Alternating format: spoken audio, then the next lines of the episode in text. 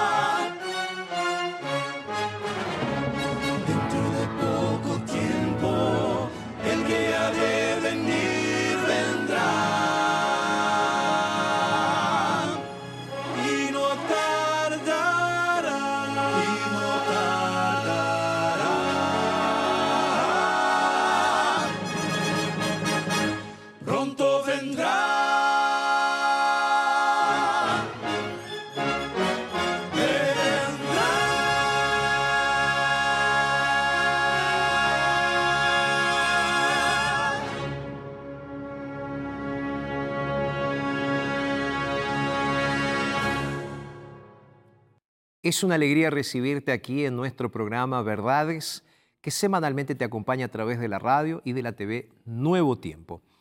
Un abrazo enorme para ti que vas a estar estudiando la palabra de Dios con nosotros y hoy quiero decirte algo.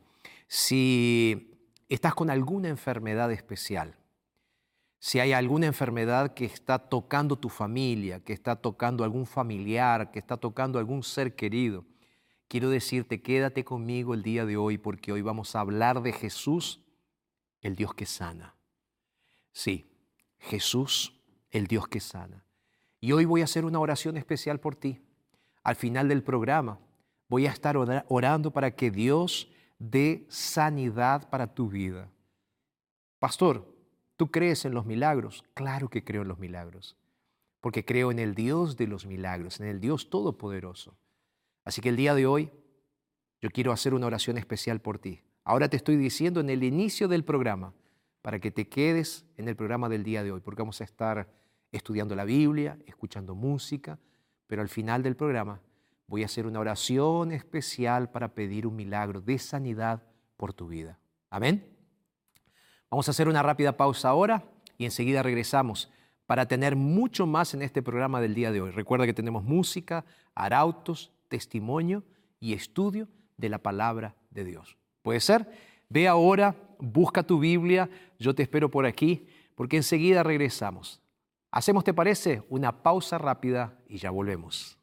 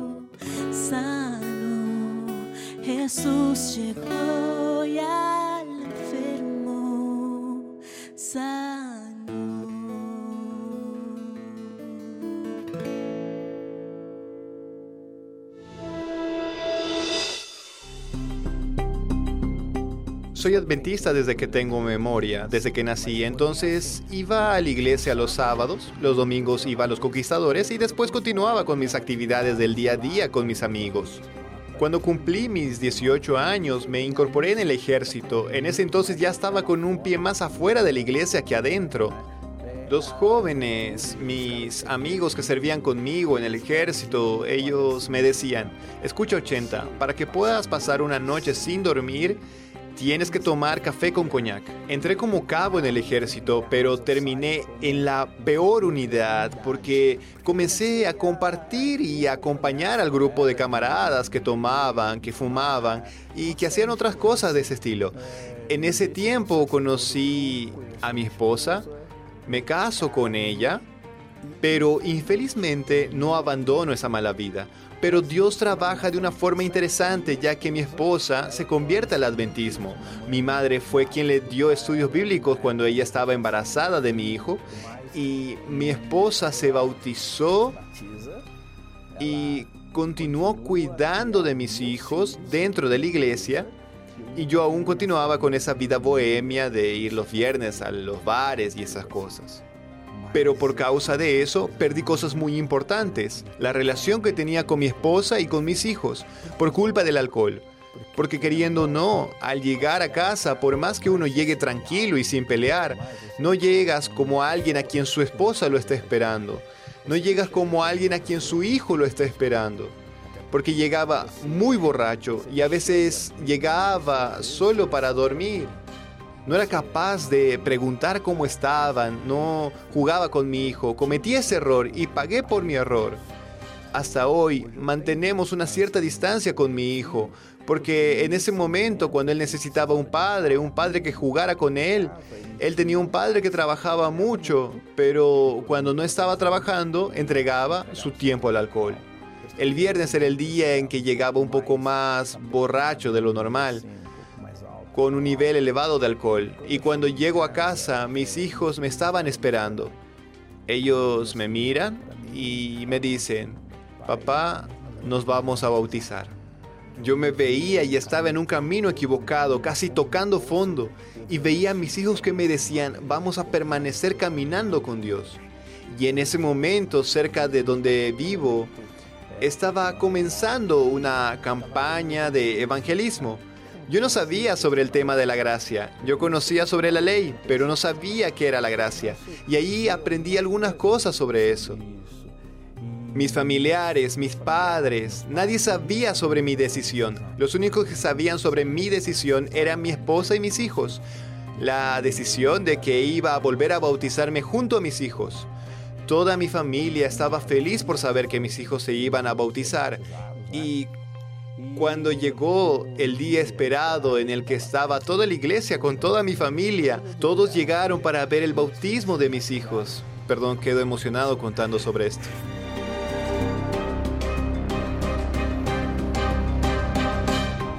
Y estaba toda mi familia ahí. Y de repente entro por el pasillo junto a mis hijos hacia el tanque bautismal.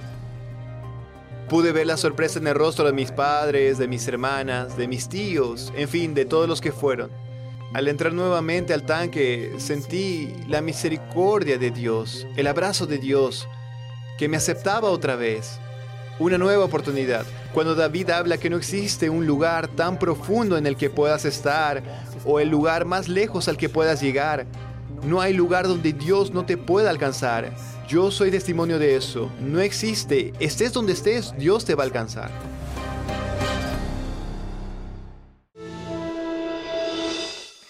¿Qué te pareció la historia del día de hoy, el testimonio del día de hoy? Y yo quiero agradecerle a nuestro equipo, nuestro grupo de producción, nuestro equipo que lidera este programa. Gracias por estar preparando estas lindas historias que nos dan un mimo en el corazón. De verdad, muchísimas gracias y espero que estas historias te hagan bien a ti también. Y me gustaría que me mandes un mensaje, que me digas qué te pareció la historia del día de hoy, ¿ok? Así que escríbenos a través de las redes sociales, cuéntanos un poco de cuál fue tu impresión de este testimonio del día de hoy. Es lindo poder leerte, es lindo poder recibir mensajes especiales. Y tengo una cosa para decirte ahora. Recuerda que tú puedes ser parte de la escuela bíblica más grande del mundo, la escuela bíblica que abraza personas que tienen el deseo de conocer a Jesús a través de la Biblia. Y aquí está apareciendo ahora, en este momento, en tu pantalla, está apareciendo un código QR. Ese código QR, tú apuntas el celular y vas a poder ver la cantidad de cursos bíblicos que tienes para realizar. Es muy fácil, vamos. Ahora aquí está, aquí, apunta ahora, levanta tu celular, abre la cámara, abriste la cámara, ahora apunta el celular y vas a ver que aparece allí algo donde vas a hacer clic con el dedo y te va a llevar una página. Esa página es nuevotiempo.org barra escuela bíblica. Si tú comienzas a ver ahí en tu celular, vas a ver varios cursos bíblicos que puedes solicitar gratuitamente. Pastor, los cursos son gratis, entonces no valen nada. No, no, no, no, no, no. Una cosa es gratis y otra cosa es lo que realmente tiene ese contenido. Entonces, lo importante es, el contenido es importantísimo. Solo que hay alguien que está pagando este curso para que tú lo recibas de forma gratuita. ¿Por qué? Porque este curso es fundamental para tu salvación, es fundamental para tu vida. Este curso es un lanzamiento es nuevo este curso bíblico y te lo estoy mostrando ahora ahí en la pantalla, así que puedes recibirlo ahí, marcadas por la fe. Ocho historias de mujeres que tuvieron un encuentro próximo con Dios. ¿Y tú? ¿Vas a pedir el curso bíblico ahora? Puedes hacerlo ahora. Pastor, ¿cómo pido el curso? Bueno, ya te dije, aquí está el código QR y aquí está saliendo en la pantalla. En este momento, aquí está saliendo en la pantalla nuestro WhatsApp. Es más 55 12 98 114 60. Tú que estás en la radio, te lo repito, el número de WhatsApp es más 55 12 98 114 60. ¿Ok? Pídelo ahora. Es gratis y es para ti. Vamos a hacer una rápida pausa en este momento y enseguida regresamos para seguir estudiando juntos la palabra de Dios. Te espero por aquí entonces, en verdades.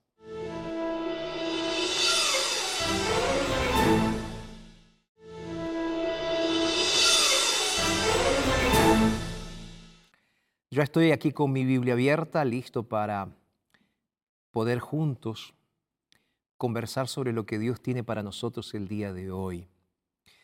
Y sabes, yo te dije en el inicio del programa que iba a estar haciendo una oración muy especial por ti, una oración de sanidad al final de este programa, porque creo en el poder sanador de Cristo Jesús. Por eso el título del programa del día de hoy es Jesús el Dios que sana, porque creo en eso. Abre tu Biblia conmigo en San Juan capítulo 5. Voy a leer el texto que se encuentra en el verso 6 en adelante. Y ahí me gustaría ahora que tú cierres tus ojos porque quiero orar contigo. ¿Puede ser? Ahí en señal de reverencia, si deseas cerrar los ojos, si quieres quedarte con los ojos abiertos, no hay problema también. Vamos entonces a conversar con Dios. Padre, te agradecemos mucho porque podemos estar abriendo tu palabra en este día y porque podemos experimentar tu poder hablándonos a nuestros corazones, Señor. Y Padre, hoy queremos ver milagros. Y estoy seguro que en este momento hay alguien ahí del otro lado de la radio, del otro lado de la televisión, precisando de un milagro. Sanidad de un cáncer, sanidad de una depresión, sanidad del COVID, sanidad de alguna otra dolencia. Señor, prepara el corazón para recibir por la fe el milagro que en este día tú tienes preparado. Y Señor, ahora al abrir tu palabra, oro para que tú nos guíes con tu Santo Espíritu. Oramos en el nombre de Jesús. Amén, Señor. Amén. Biblia abierta, corazón abierto también, ¿sí? Juan capítulo 5, versículo 6 en adelante. Presta atención a lo que el texto bíblico dice porque es realmente relevante, es lindo este texto bíblico. Dice así la palabra. Cuando Jesús lo vio acostado y vio que estaba allí mucho tiempo, le dijo, ¿quieres ser sano? El enfermo entonces le respondió, Señor, no tengo quien me meta al agua cuando el estanque se agita. Mientras yo voy, otro desciende antes que yo. En el versículo 8 Jesús dice, levántate, toma tu camilla y anda. El verso 9 dice, al instante aquel hombre fue sanado y tomó la camilla y anduvo, y era sábado aquel día. Intencionalmente no leí el versículo 5, porque en el versículo 5 aparece un detalle radical. ¿Sabes cuánto tiempo hacía que aquel hombre estaba acostado en aquel lugar esperando por sanidad? Voy a leer el texto. Dice, había allí un hombre que hacía 38 años que estaba enfermo. 38 años que estaba enfermo y 38 años que aquel hombre estaba en aquel estanque. ¿Esperando qué? Esperando nada más y nada menos que un milagro. El milagro que parecía que nunca llegaba, el milagro que parecía que nunca iba a estar cerca de él el milagro que él esperaba, pero que nadie podía darle, el milagro que él nunca pudo recibir. Déjame colocarte un poco en contexto de lo que estoy diciéndote. Cuando tú vas al versículo 1, la historia nos cuenta que había una fiesta y dice el texto bíblico, la fiesta de los judíos. Tal vez la fiesta que está referida aquí por la época del año en la cual esta historia está registrada, tal vez esta sea la fiesta de las trompetas. Es interesante que la fiesta de las trompetas era una fiesta que celebraba la creación de Dios. Y es interesante que Jesús aquí habla o va a hablar sobre Dios. Entonces esta fiesta de los judíos era la fiesta de las trompetas que celebraba la creación de Dios. Por eso Jesús, unos versículos más adelante, Él va a decir que Dios está trabajando. En el versículo 17, anótalos ahí porque después vale la pena leerlos. En el versículo 17, el versículo 28 eh, y el versículo 29, Ahí Jesús dice, mi Padre está trabajando, mi Padre está haciendo lo que tiene que hacer, porque mi Padre es el creador. Mira, cuando Jesús hace las cosas, siempre hace las cosas de forma intencional. Era un momento de contexto religioso, de fiesta religiosa. El corazón de las personas estaba dispuesto a escuchar acerca del Dios creador porque estaban celebrando las fiestas de la creación, las fiestas del creador, las fiestas conocidas como la fiesta de las trompetas. Otro punto importante está en el versículo 2. El versículo 2 nos dice que este milagro de Jesús sucede en Jerusalén. Y ahí tú puedes decir, pastor, Jerusalén, una ciudad conocida. Sí, claro. Jerusalén era la ciudad más conocida de Israel, de los judíos. ¿Por qué? Porque Jerusalén era el centro religioso. Recuerda que Jerusalén estaba el templo. Jerusalén era la capital religiosa y política de Israel. Entonces Jesús llega en un momento específico en una fiesta. ¿A dónde? A Jerusalén. Ahora, cuando leemos la Biblia y encontramos o comenzamos a ver los detalles, es muy interesante porque aquí Juan dice que cerca de la puerta de las ovejas había un estanque llamado en hebreo Betesda.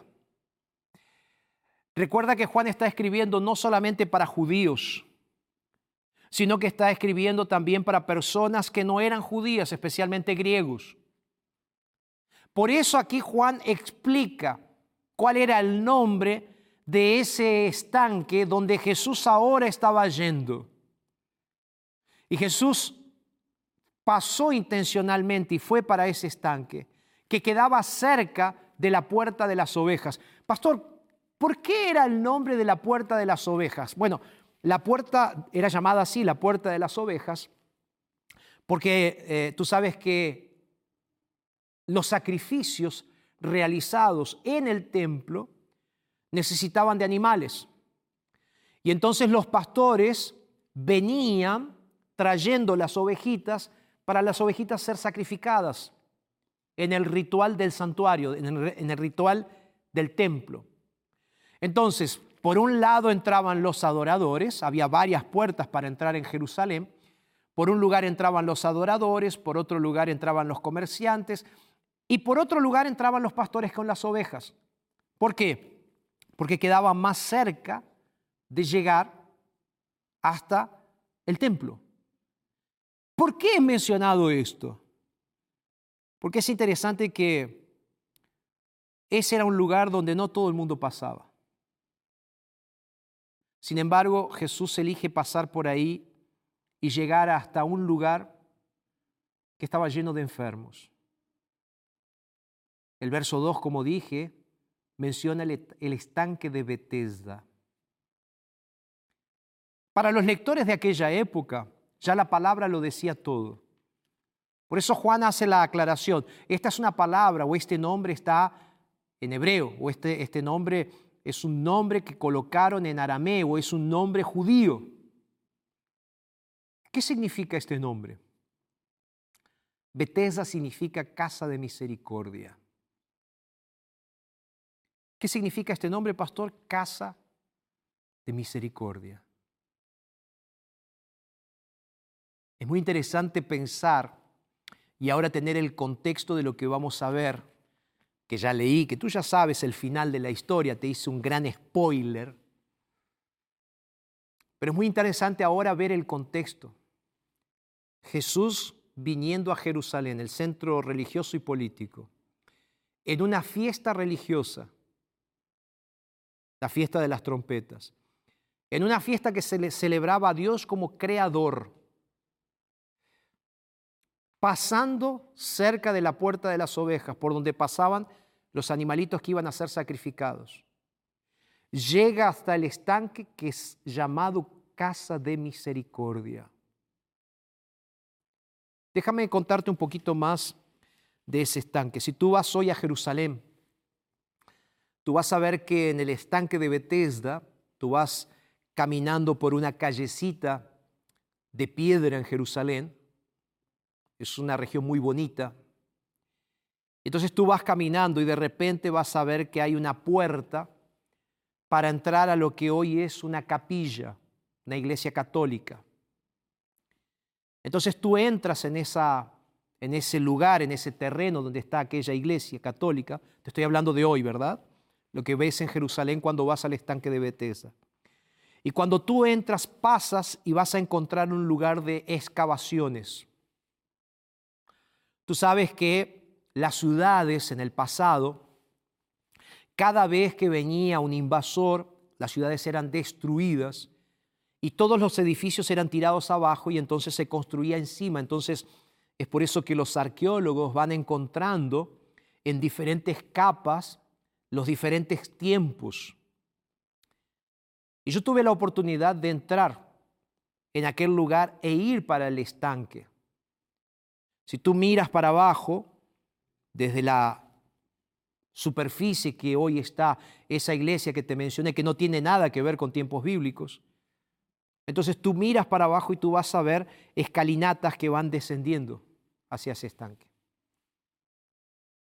Y es muy interesante, porque en aquel estanque, de acuerdo a lo que nos dice la Biblia y de acuerdo a lo que dicen los historiadores, aquel estanque tenía por lo menos cinco pórticos y tenía columnas. Posiblemente aquel lugar era un lugar de curación de gentiles. ¿Por qué digo esto? Porque era un lugar donde las personas iban a intentar curarse de sus enfermedades, porque había una creencia que decía que de vez en cuando un ángel o un ser superior descendía hasta el estanque, las aguas se movían y quien entraba primero al estanque era curado.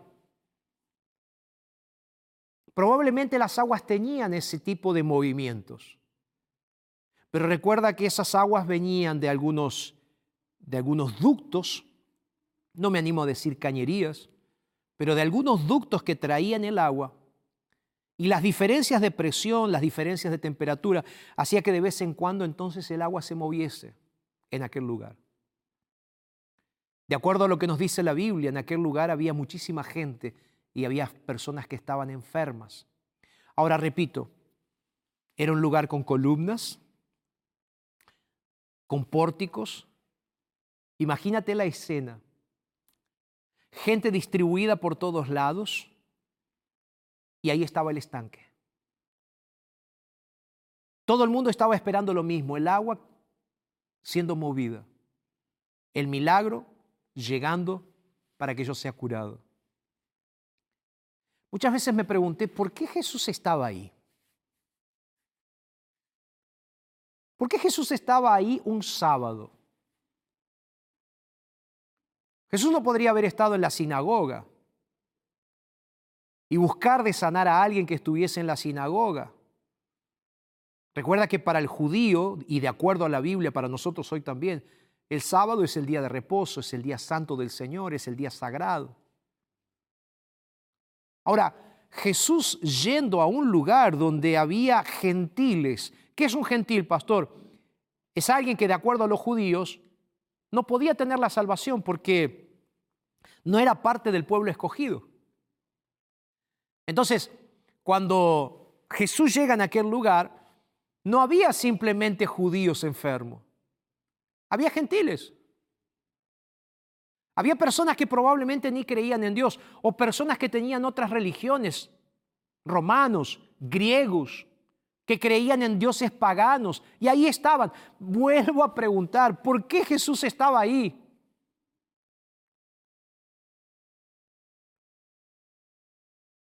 ¿Sabes por qué Jesús estaba ahí? Porque Jesús va donde están las personas que necesitan de Él. Porque Jesús está cerca de aquellos que necesitan un milagro. No importa si tú estás en un estanque o no importa si tú estás debajo de una columna, no importa si tú estás a tantos metros bajo tierra, no importa dónde tú estés en este momento, los ojos del Señor te alcanzan. El Señor te busca donde tú estás, porque Él nunca te dejará. Porque Él te ama de verdad. Y porque Él va hasta donde tenga que ir para encontrarte, para abrazarte y para decirte, hijito, vine a traerte misericordia. Recuerda que aquellos enfermos estaban en la casa donde esperaban misericordia, pero nadie alcanzaba la verdadera misericordia. El verso 3 es claro, porque en aquel lugar había todo tipo de enfermos, ciegos, eh, cojos, paralíticos, que todos ellos estaban esperando lo mismo, el movimiento del agua. Estaban esperando, como te dije, aquel ángel que descendía para que el primero que cayese en el agua fuese sano. Aquella gente realmente era gente que creía en superstición. Yo no sé cuál era la historia que habían escuchado y no sé si alguien se había sanado, no lo sé, la Biblia no lo dice. Pero ciertamente aquel lugar lleno de enfermos, cojos, ciegos, paralíticos, era un lugar de superstición, de creencias no confirmadas, de creencias contrarias a aquello que Jesús venía a predicar. Sin embargo, allí estaba Jesús. Si te pones a pensar por un lado, todos aquellos enfermos que estaban ahí estaban esperando la sanidad gracias a algún mérito. ¿Cómo, pastor? Explica esto de algún mérito. Claro, porque el propio paralítico dice así, no tengo a nadie que me lleve. Él esperaba que alguien lo ayudase a llegar. Y él mismo dice, otro llega primero que yo. O sea, la sanidad era solamente para aquellos que eran más fuertes o que corrían más rápido o que estaban más cerca del agua cuando el agua se moviese. Entonces había un cierto grado de mérito en recibir el milagro de la sanidad. Por eso dije meritocracia. Es el hecho de poder ganar algún favor de parte de Dios porque me lo merezco. No existe eso para Dios. Por más que quieras hacer algo, por más que quieras merecer algo, tú no mereces nada, ni yo merezco nada. Pero todo el mundo ahí estaba colocando su fe en las mentiras de aquella época, como muchas veces pasa hoy. Ahora yo te dije que aquí el punto era que aquel hombre hacía 38 años que esperaba para ser sanado. 38 años. No es poco tiempo, es toda una vida. ¿Quién sabe? Le estoy hablando ahora a alguien que hace 38 años que lucha con un cáncer. Quién sabe, le estoy hablando ahora a alguien que hace 38 años que está luchando con un matrimonio que no está funcionando. Sabe, le estoy hablando a alguien ahora que está hace 10 años luchando con la droga y es mucho tiempo. Le estoy hablando a alguien que es víctima del alcoholismo y ya perdiste tu familia hace 20 años y sigues luchando. 10, 20, 30 años es mucho tiempo, pero 38. 38 años. Piensa conmigo en ese momento, Jesús se acerca y ve a aquel hombre. Jesús no elige al azar, porque recuerda que había tanta gente en aquel lugar, tanta gente apiñada en aquel lugar, esperando el movimiento del agua, y ahora Jesús va caminando y entonces elige a uno. Él elige al más difícil. ¿Sabes por qué? Porque a Jesús le encantan los casos difíciles. No importa cuán lejos, no importa cuán difícil sea tu caso, Jesús le encanta poder hacer un milagro, por más difícil que tu caso sea. Jesús lo ve acostado y hace una pregunta que parece un tanto extraña. Le dice, ¿quieres ser sano? 38 años estaba ahí tirado y le pregunta a Jesús, ¿quieres ser sano? Te pregunto, ¿no es un tanto irónico Jesús al preguntar esto? ¿Cómo una persona que hace 38 años que está tirado en el piso, esperando sanidad, no va a querer sano, ser sano? Claro que quiero ser sano. Claro que quiero salir de este lugar. Claro que quiero salir de la miseria de este lugar. De este lugar húmedo, caluroso, feo, donde estoy tirado durante tanto tiempo. Claro, Señor, que quiero ser sano.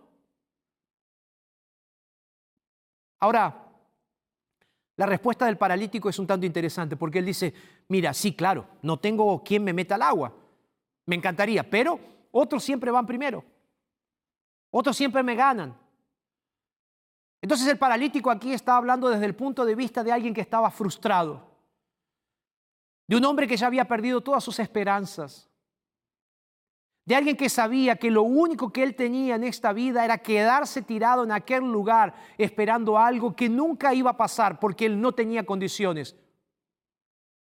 Él no tenía amigos que lo llevaran al agua. Él no tenía fuerzas para ir solo hasta el agua.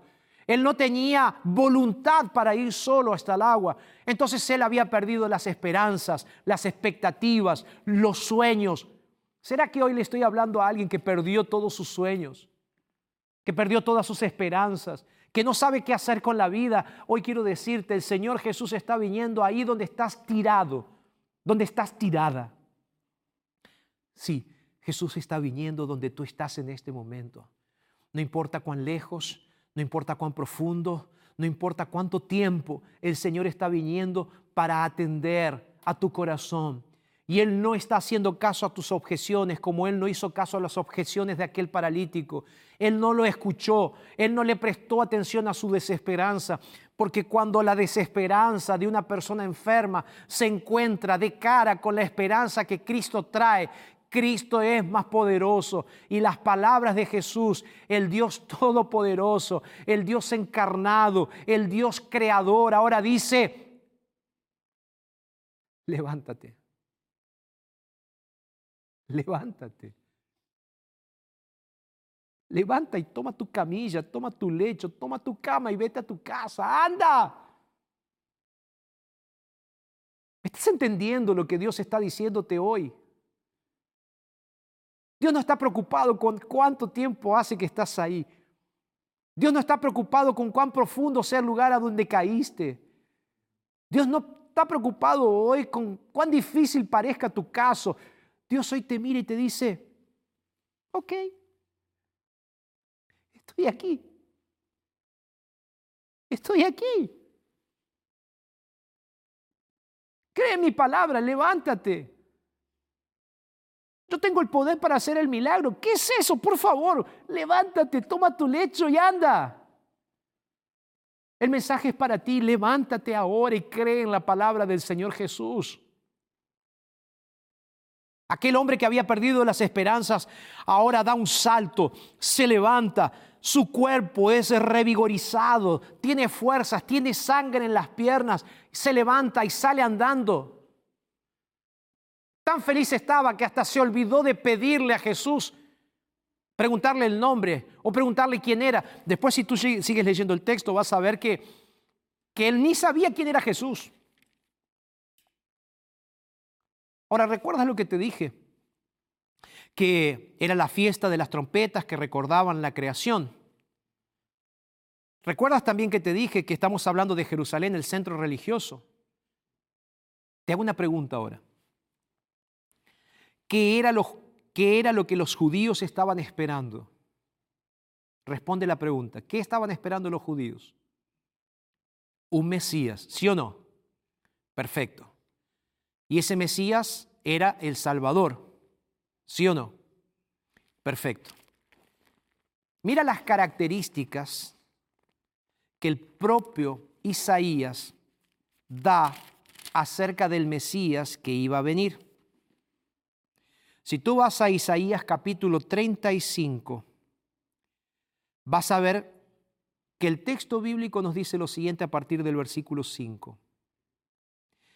Entonces los ojos de los ciegos serán abiertos,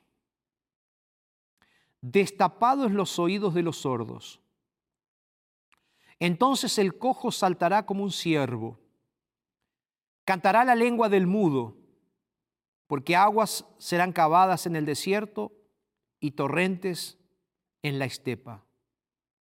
El verso 7 dice, el lugar seco se convertirá en estanque y el sequedal en manaderos de agua. Ahora, si tú lees unos versículos antes, tú vas a ver que dice así, ellos verán la gloria de Jehová, verso 2, la última parte, ellos verán la gloria de Jehová, el esplendor del Dios nuestro. Y ahí comienza diciendo, fortaleced las manos cansadas, afirmad las rodillas, decid a los de corazón apocado, esforzaos, no temáis. Y vuelve a repetiré aquí que vuestro Dios viene con retribución, con pago. Dios mismo vendrá y salvará. ¿Por qué te estoy leyendo este texto bíblico? Porque a través de este milagro dificilísimo que Jesús hizo, en la vida de una persona que hacía 38 años que estaba paralítico, Jesús demostró quién Él era realmente. En ese momento y con aquel acto milagroso, Jesús ahora es reconocido como el verdadero Mesías. El Mesías que hacía tanto tiempo que estaba siendo esperado aquel Mesías que había sido prometido, aquel Mesías que las escrituras decían que iría a venir para cumplir las profecías. La sanidad de aquel hombre que hacía 38 años que estaba recostado en aquella cama improvisada, fue nada más y nada menos que el cumplimiento profético de lo que el Mesías iría, a venir a hacer. ¿Por qué te estoy diciendo esto? Porque solamente cuando el paralítico siguió la orden de Jesús que le dijo, levántate, toma tu lecho y anda, fue en ese momento que aquel hombre reconoció a Jesús como el Dios eterno que vendría a este mundo para sanar la tierra. ¿Estás cansado de esperar? ¿Estás cansada de esperar? Parece que ya no vale la pena seguir adelante. En San Mateo capítulo 11, verso 28, Jesús dice unas palabras muy bonitas. Él dice, vengan a mí todos los que están cansados y trabajados que yo les voy a dar descanso. Es Jesús que te está llamando en este momento. Es Jesús que te está diciendo, aquí estoy para darte la verdadera sanidad. No importa cuánto tiempo, no importa cuán profundo, no importa cuán lejos. Hoy quieres un milagro. ¿Quieres clamar por un milagro? Entonces hoy reconoce que Jesucristo es el Hijo enviado de Dios, el Dios todopoderoso y eterno que vino a esta tierra para sanar y para salvar la tierra.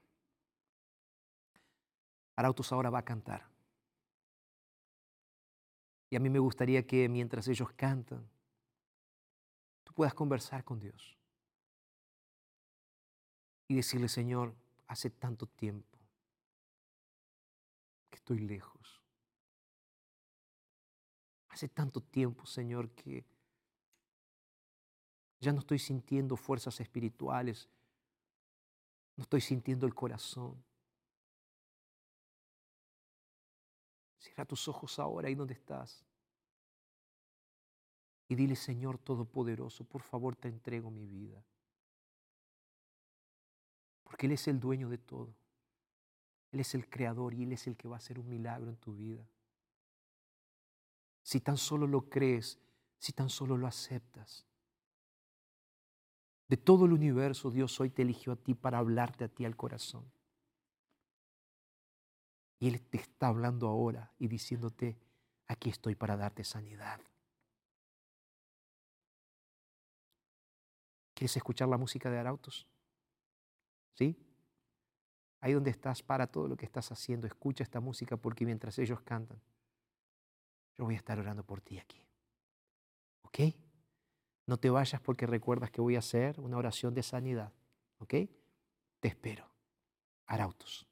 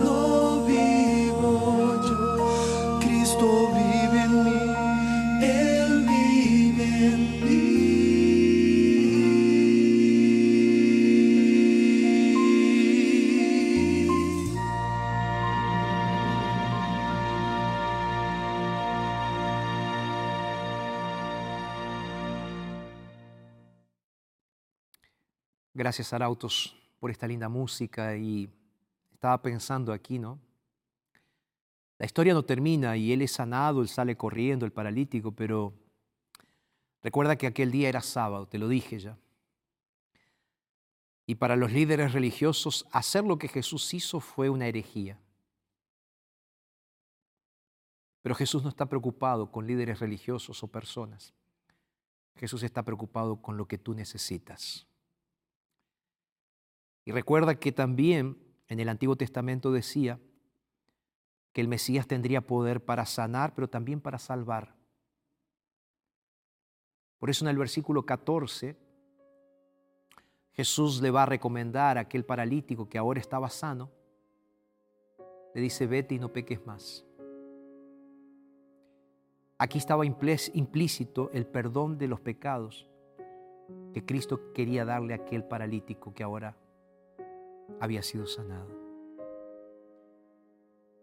Mi querida, mi querido, Jesús busca, Jesús sana, Jesús restaura. Jesús es el Hijo de Dios encarnado que vino a este mundo para sanar, salvar y perdonar. Jesús puede sanar el cuerpo y puede sanar el alma. No importa cuánto tiempo, no importa cuán lejos, no importa cuán profundo hayas, caído. Jesús es el Dios que sana.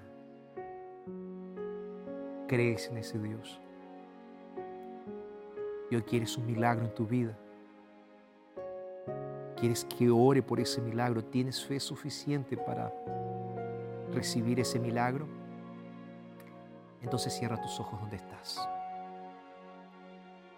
Señor, quiero pedirte en el nombre de Jesús que hagas un milagro de sanidad en la vida de esa mujer que está luchando con el cáncer de mama en este momento.